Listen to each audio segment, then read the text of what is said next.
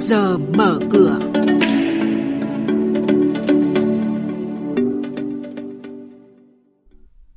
Thưa quý vị, trong chuyên mục ngày hôm nay sẽ có nhiều thông tin nổi bật, trong đó có những tín hiệu tích cực liên quan đến cổ phiếu của một số doanh nghiệp ngành hàng. Hiện tại thì là thời điểm phù hợp để tích lũy cổ phiếu ngân hàng. Cổ phiếu của Vietnam Airlines bay lên mức cao nhất kể từ năm ngoái và cùng với đó sẽ là nhận định thị trường hàng hóa thế giới. Sau đây biên tập viên Hà Nho và Bá Toàn sẽ thông tin chi tiết.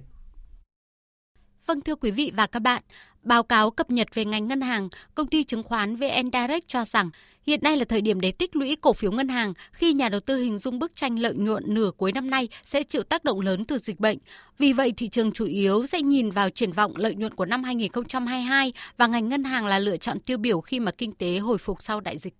Sau khoảng thời gian giảm mạnh từ tháng 4 năm 2021, cổ phiếu của hãng hàng không quốc gia Vietnam Airlines mã HVN đột nhiên ghi nhận những bước tăng giá mạnh mẽ gần đây.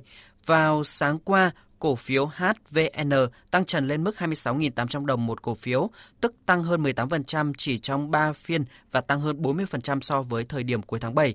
Đây cũng là mức giá đóng cửa cao nhất mà HVN đạt được kể từ đầu năm ngoái.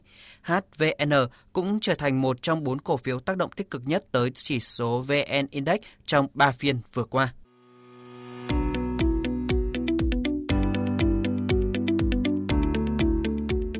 Thính giả đang nghe chuyên mục Trước giờ mở cửa phát sóng trên kênh Thời sự VV1 từ thứ 2 đến thứ 6 hàng tuần trong theo dòng Thời sự sáng. Diễn biến thị trường chứng khoán Biến động giá hàng hóa được giao dịch liên thông với thế giới trên Sở Giao dịch Hàng hóa Việt Nam. Nhận định phân tích sâu của các chuyên gia tài chính, cơ hội đầu tư được cập nhật nhanh trong Trước giờ mở cửa. Cục Hàng không Việt Nam vừa có văn bản báo cáo Bộ Giao thông Vận tải về dự thảo kế hoạch phục hồi hoạt động vận tải hàng không nội địa, thay vì đề xuất phân các sân bay theo vùng xanh, vàng, đỏ tùy thuộc vào tình hình dịch COVID-19 tại mỗi địa phương.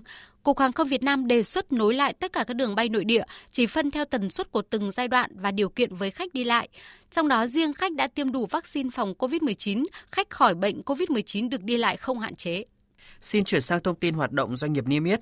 Tổng công ty Phát điện 3 mã BGV triển khai thủ tục chuyển giao dịch cổ phiếu từ Upcom sang niêm yết tại HOSE trong tháng 9 này. Đồng thời nghiên cứu xúc tiến hợp tác đầu tư các dự án thủy điện nhỏ, điện gió ngoài khơi và bổ sung quy hoạch điện các dự án mở rộng thủy điện. Lũy kế 8 tháng qua, sản lượng điện sản xuất toàn hệ thống ước đạt hơn 173 tỷ kWh, tăng 5,4% so với cùng kỳ. Công ty cổ phần tư vấn xây dựng công trình hàng hải mã là TVH vừa thông báo ngày nhận cổ tức năm 2020, tỷ lệ thực hiện đạt 34,34%, một cổ phiếu nhận 3,434 đồng, cao nhất từ trước đến nay. Ngày đăng ký cuối cùng là ngày 27 tháng 9 tới.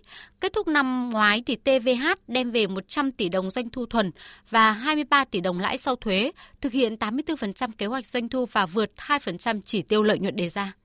Trên thị trường chứng khoán phiên chiều qua, thanh khoản thị trường đạt mức khá cao 23.000 tỷ trên sàn Thành phố Hồ Chí Minh và hơn 3.000 tỷ trên sàn Hà Nội. Dòng tiền mua cổ phiếu vẫn khá mạnh mẽ và như phân tích từ các công ty chứng khoán thì dòng tiền cá nhân đang đổ mạnh vào thị trường và xuống này vẫn chưa có dấu hiệu dừng lại.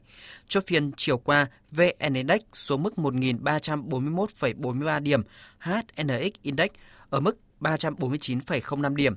Đây cũng là các mức khởi động thị trường trong phiên giao dịch sáng nay.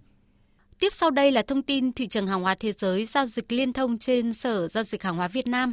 Kể từ vùng đỉnh hồi tháng 5, ngô vẫn duy trì xu hướng giảm trong dài hạn. Tuy nhiên, giá vẫn có những nhịp tăng ngắn. Điều này đến từ việc tốc độ nhập khẩu ngô khổng lồ của Trung Quốc đang dần hạ nhiệt, trong khi lo ngại về nguồn cung thắt chặt cũng giảm bớt. Điều rõ ràng mà thị trường đều nhìn thấy từ số liệu trong báo cáo cung cầu tháng 9 của Bộ Nông nghiệp Mỹ vừa qua chính là nguồn cung ở Mỹ được nới lỏng hơn.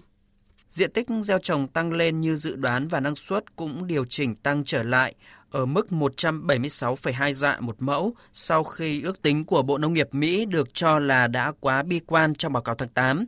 Dựa trên những cải thiện thời tiết thời gian gần đây và cuộc khảo sát thực tế ở khu vực vành đai ngũ cốc, theo Sở Giao dịch Hàng hóa Việt Nam, các yếu tố nguồn cung đã rõ ràng, những số liệu ước tính này của Bộ Nông nghiệp Mỹ đang khá sát với kỳ vọng của thị trường, nên trong vài phiên tới, có thể giá sẽ chỉ rằng có nhẹ.